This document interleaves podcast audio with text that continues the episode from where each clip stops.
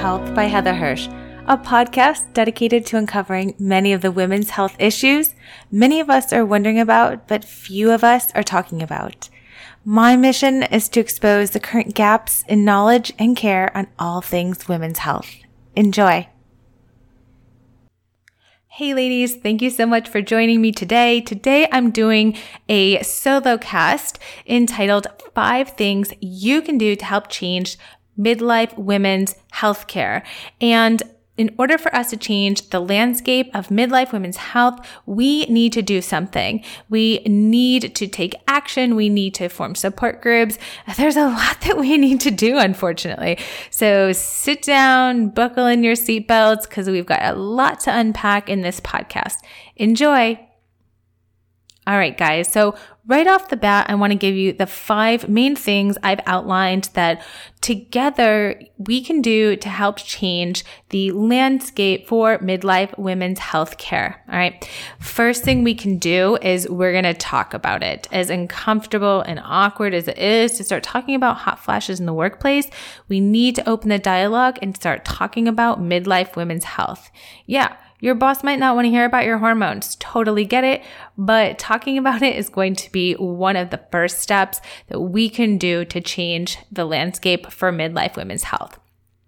Number two, we women need to demand more. We need to demand more from doctors, from educators, from researchers, from our partners, from our employees. We need to demand more. And we're going to get into that as well. Number three, we need to be educated. Now I know that there is, there's probably many women who feel overeducated and we need to talk about where are the right sources to get that type of education and uh, what is really the way, best way to filter out some of the fluff or some of the myths about midlife women's health care and menopause and perimenopause. Number four, Women's health is political, so we need to stay politically active.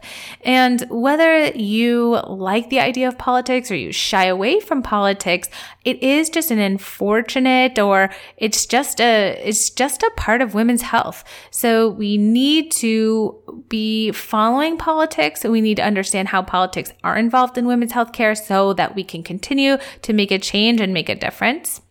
And number five is love yourself. That one seems like an easy and obvious one, but I'm going to jump into that in a minute here. All right, since I gave you the five right off the bat, let's spend a little bit of time digging into what exactly I mean by each of these five things. All right, number one is talk about it. So I think one of the first places that we can start talking about um, either the hormonal changes in perimenopause or some of the symptoms that we're having in menopause is in support groups. There fortunately is tons of support groups for perimenopause, menopause, and you can find these on Facebook by simply typing in the search word menopause. I have a support group called Menopause and Miracles, and by no means is that the biggest one. There's lots of other menopause support groups out there on Facebook. And even if you don't feel like you want to chime in, it's nice to read and know that people are going through some of the same things that you are because I really want you to not feel isolated and not feel alone because that can be very common and at times you can feel very, very isolated, which can further mood issues and sleeping concerns. So I want you to communicate and connect with other people. And so a Facebook group is a really good option to start. There is tons of influencers also on other social media platforms. A lot of people use Instagram and, you know, you can use it as you see fit. You might not like Instagram. You might not like Facebook, but I am going to link some resources below of people that I tend to follow who I think really provide some great resources back to Instagram, there's lots of people who post about um, food, for example. So there's a menopausal chef, there's perimenopausal nutrition, um, there's menopause doctors in uh, in the UK. Um, so Manchester Menopause Doctor or Menopause Doctor. There's lots of doctors as well in the United States who are also on Instagram and um, also on Twitter. So Twitter is another place. Um, there's a, lots of different ways that you you can meet people through Twitter and also there's lots of meetups. So going from using your computer to going in person, you can actually talk to people in real life. I know it's something we do so little of these days. But meeting up in person actually really brings this to the next level because you get to go from being behind your computer screen, which is a nice, safe place, to being out in public and discussing something you may feel very uh, awkward about, right? You know, who wants to talk about dry vaginas or sweating in front of your bosses? But when you're in a group and you're together, I think this can really make a huge difference. I want you to also talk amongst your friends. I know that some of my uh, friends, uh, some of my patients tell me their friends uh, talk about this all the time and share resources, and some of the, them don't share with their friends what they're going through. But if you already have friends, if they're in the same age group and you think or you notice they may be going through some of the same things, this is important to talk about because uh, I talked about this before. It's called the girlfriend effect, and I may have made that totally up. The girlfriend effect is um, that advice from your girlfriends is more credible than advice you may get from a doctor or from you know any other sort of credible outlet. So the girlfriend effect is really strong. And this can help you in, in, in making sure your friends aren't doing something that is either unsafe or if they're doing something that is really helpful to them, um, that is, you know, an approved treatment option and they're seeing a, a credible physician. Um, this is something you might be able to really benefit from. So talk amongst your friends. And also talk among your family you know, this is hard for some people, but if your spouse knows what's going on, they might be able to better help you transition. And he or she may be able to help support you a lot better if you start to discuss some of the things that you think are going on with you. Opening the dialogue amongst children is also super awkward, I'm sure, but can be really helpful, especially for our young women, our daughters you know, we teach them about puberty and we teach them about, and then later they learn about pregnancy, but we don't teach them about the final and probably most important transition, which is menopause. So being able to talk to your children can really help you. I hear women say that they're very frustrated that their family doesn't understand what they're going through and they may be the only one in the house going through this. So it's important that your family knows where you stand um, in terms of your health so I want you to talk about it. Talk to uh, people in the community, talk to support groups. You never know what's going to strike some really exciting grassroots, you know, uh, thing in your area that's going to help change the landscape for midlife women's health. If we do not open the dialogue, we simply will not get anywhere. Number two, demand more. We just, we have to demand more um, because there is a lack of training and education among physicians, uh, providers, nurse practitioners, physician's assistants, nurses, the whole gamut. And this also is going to stem into women's health being political, but we'll push that to number four. But there is a lack of training among physicians and providers, even among OBGYN doctors who we hope have the most information about this important reproductive transition, um, or among your family doctor or among your internist, you know, half of the population goes through menopause. So we, we would expect and hope that our, our doctors and physicians know more about this. But the truth is that it's variable, it's uh, regional, it's um, based on certain training or certain experiences. But, but, you know, education for menopause um, is really lacking. There's a standardization that is clearly lacking as well.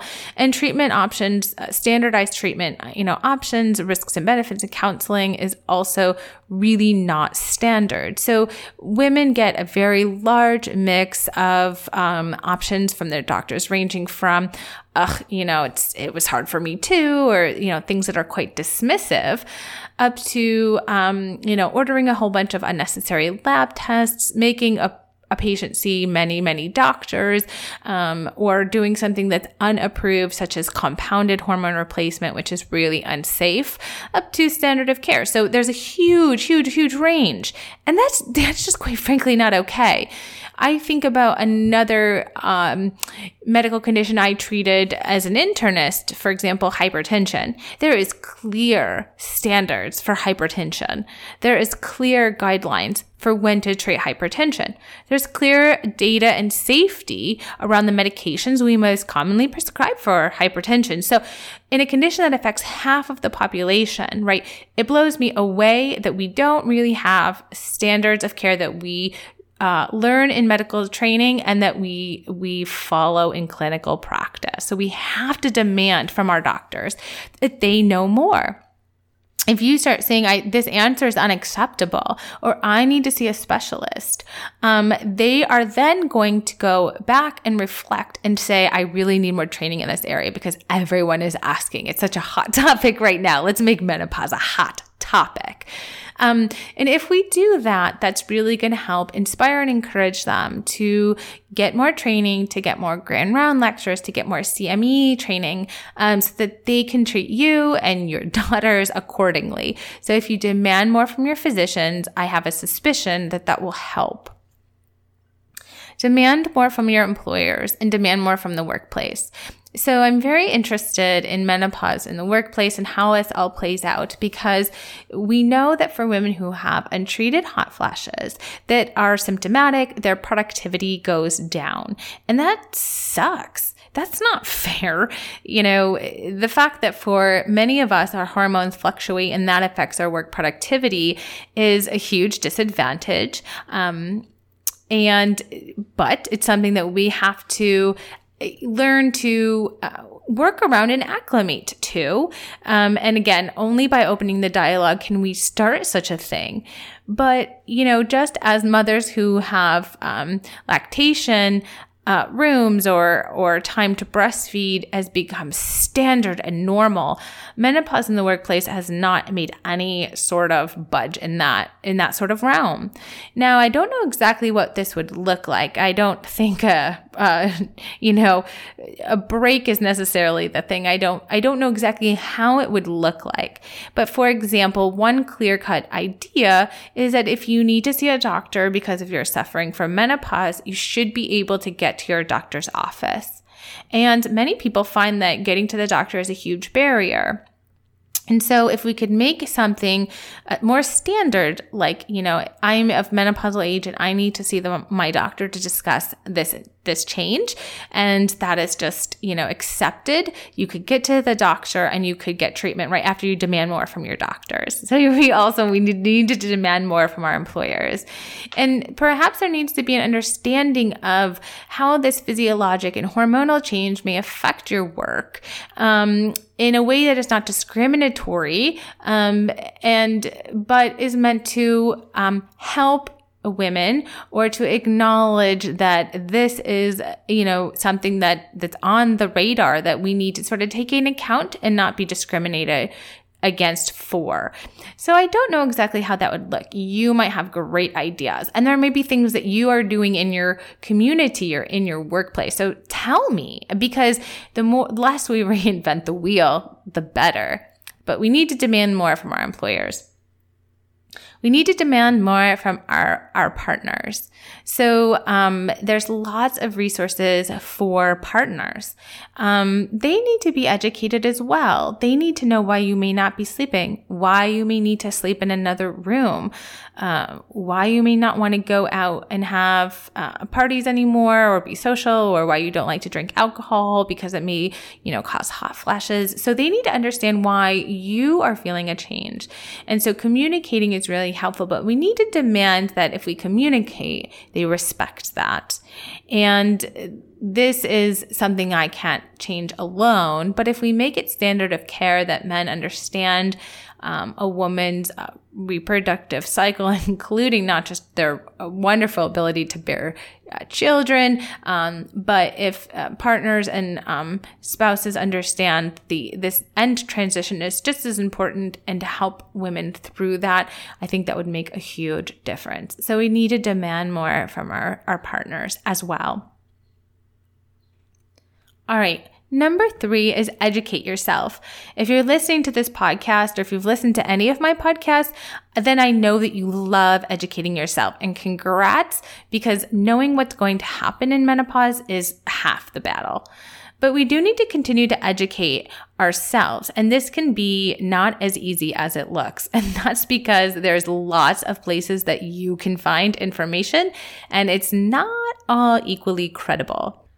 So, one of the best places to get information from is the North American Menopause Society, and that's NAMS for short. So, if you refer, if you ever hear me say NAMS, that stands for North American Menopause Society, and there's North American Menopause Society certified physicians um, out there.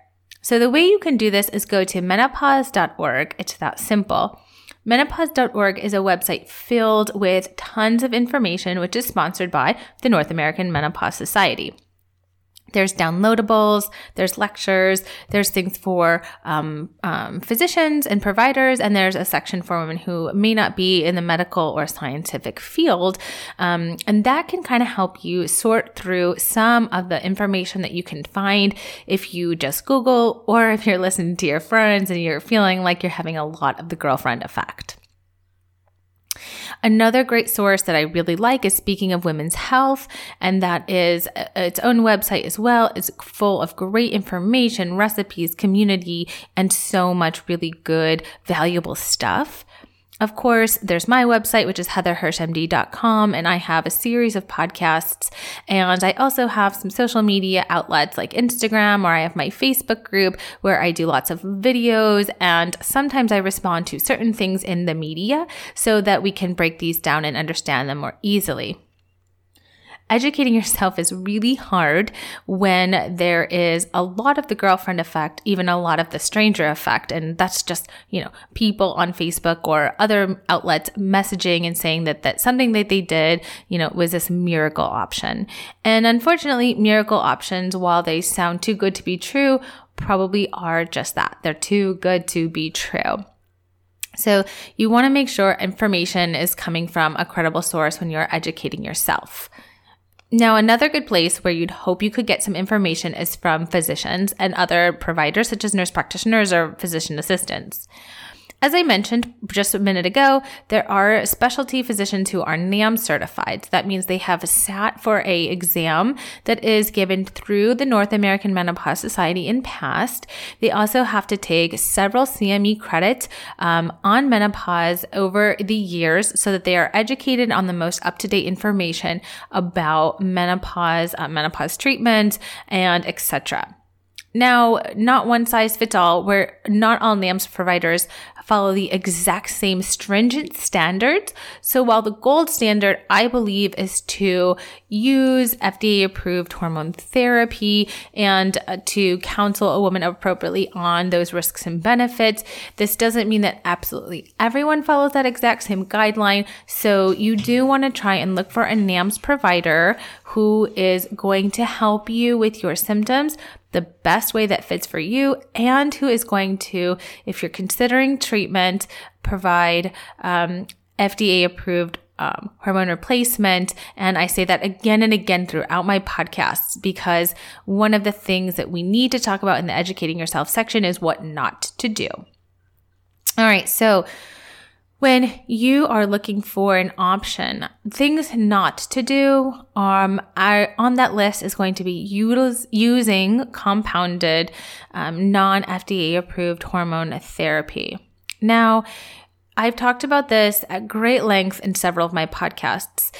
It's a confusing topic, but something that is compounded means that it is not FDA approved. It means it's unregulated and it's not been well studied It is used with extreme caution because we cannot tell what types of levels you're getting. You could be underdosed, you could be overdosed. And these are really, really dangerous to your health for many, many reasons. For example, I see many women with elevated testosterone levels that's way too high. When that happens, you can have permanent deepening of your voice. You can have permanent enlargement of your clitoris. You can also have acne and scarring that is permanent, that doesn't go away with even time or treatment. So, making sure you're taking an FDA approved treatment option is really important. For another example is that if you're taking compounded estrogen and progesterone or using creams, you could be getting an imbalance of these hormones, which could lead to a thickening of your uterine lining, lining and possibly uterine cancer. So I highly doubt that anybody wants that to happen. But when when women feel dismissed, when women feel confused that their doctors can't help them, when there's a plethora of information out there that is inaccurate and overwhelming, and the only option seems to be spending thousands of dollars to go to a wellness clinic to get creams of hormones, women will do this. And if we go back and trace those steps, and I think if we talk about this more, if we demand more, and if we educate ourselves, then we are going to find ourselves in a much better position and it's not going to happen overnight, but we need each other's help and I need your help. So, another thing you can do is if you're listening to this podcast and you really like it, give it a good review because that will help more women get to see this podcast. So without help, without your review, without your stars, women will not be able to know that this resource is available to them despite as much marketing and media efforts, efforts that I can do on the, on the weekend. So I need your help in spreading the word about this podcast, about my website, about anything that I'm doing if you think it's good and it's worthwhile. Moving on to number four is that women's health is political. And we all know this, um, but how it affects our daily life is uh, confusing and complex, to be, you know, downright honest. Now, we would hope that, for example, something that affects half of the population might be more studied. So, it, why isn't it? Well, it's science is political and women's health is political and women's health is a science. So it's it's we're just now starting to remove some of the stigma around studying women's health issues. We are just now really getting into a decade where researchers and physicians are interested in sex and gender differences between men and women. For example, there's been lots of uh, studies about the differences between women and heart disease, the differences between men and women who take cholesterol lowering medications, the differences between men and women taking aspirin. And these are small steps. But, you know, in 2019, we're starting to do that research where we are finding that there are definite differences between uh, men and women or males and females in terms of medication use, in terms of outcomes. So it's going to take, I think, a little bit more time before we get into nitty gritty um, about menopause, about the ways that hormones affect, for example, heart disease, or the way that menopause affects diabetes or medication use or etc. And while we are doing some, we're definitely not doing enough. There are way too many unanswered questions around a menopause that need more research and more research needs more money. So funding is always going to be the issue. If we could get funding and if people could have protected time to in, to invest in these questions and to find the answers. We would have really more stake in the game i think. So women's health is political. This is complex even for myself but i know that changes in political landscape can affect the way women's health is studied and researched. So we need to just continue to stay socially aware and active. We need to make sure we vote vote. We need to make sure that we're continuing to assess candidates' views on women's health. And we're not just talking the reproductive health that we all know that they all want to talk about. We're talking about caring about women in midlife. We're talking about studying the end of the reproductive cycle for women.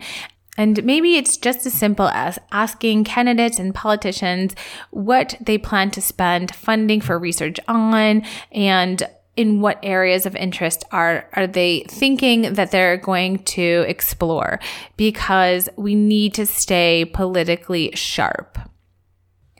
Going along with this is that the media loves to portray women's health issues in the media as frightening, scary, um, or otherwise uh, disgraceful. So I always say, you know, women's reproductive health is put out in the media as uh, fear. Either they're doing something wrong by taking that birth control method.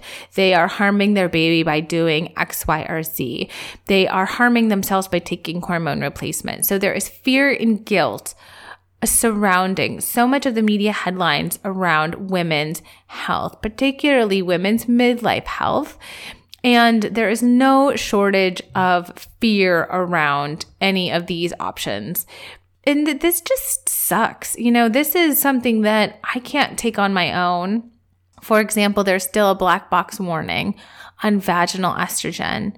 And despite so much evidence, research, and science showing that vaginal estrogen is safe and effective, advocates still cannot get that black box removed from vaginal estrogen. And this just continues to spiral a culture of fear and guilt among women for things that they then may do to try to improve their quality of life. And so reframing this is an absolute must.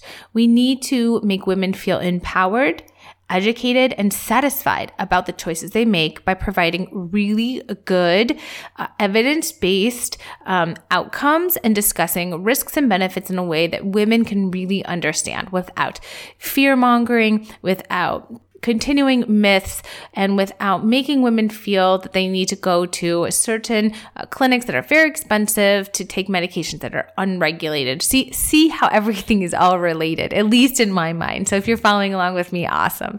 If not, I totally get it. Sometimes I do get on my soapbox. Okay. And last but not least, love yourself. So if you love yourself, the universe will repay you in ways that I cannot even list off in this podcast. But you have to love yourself and you have to love yourself where you are.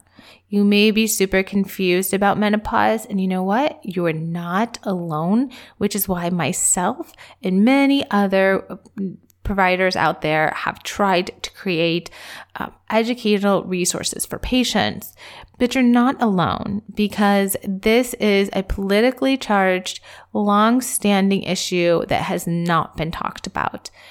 And making changes in women's health is slow and it seems to be starting with puberty and then going up to pregnancy and postpartum. And so we have to hit that midlife button. We have to hit that point where we are talking about hot flashes in the workplace or irregular periods in the workplace because these are huge issues that face women's quality of life. These are issues that affect women's productivity at work and how much they may be therefore making, how they feel their self-worth is, how they function in a marriage, etc. So these are like not small insignificant issues, but this is a landmine of stuff that has to be tapped into. So that's why I was motivated to do this podcast. Five things that I think you can do to help change the landscape for midlife women's health care. So again, talk to your friends, talk to strangers, talk to people in a community where you feel the most comfortable. Demand more from your doctors, demand more from your employers. Educate yourself, use some of the resources that I've listed. If you think something feels fishy, if you think something's trying to take advantage of you, go with your gut instinct because educating yourself is amidst a lot of different options. And I want you to find the one that feels honest, evidence based, and safe.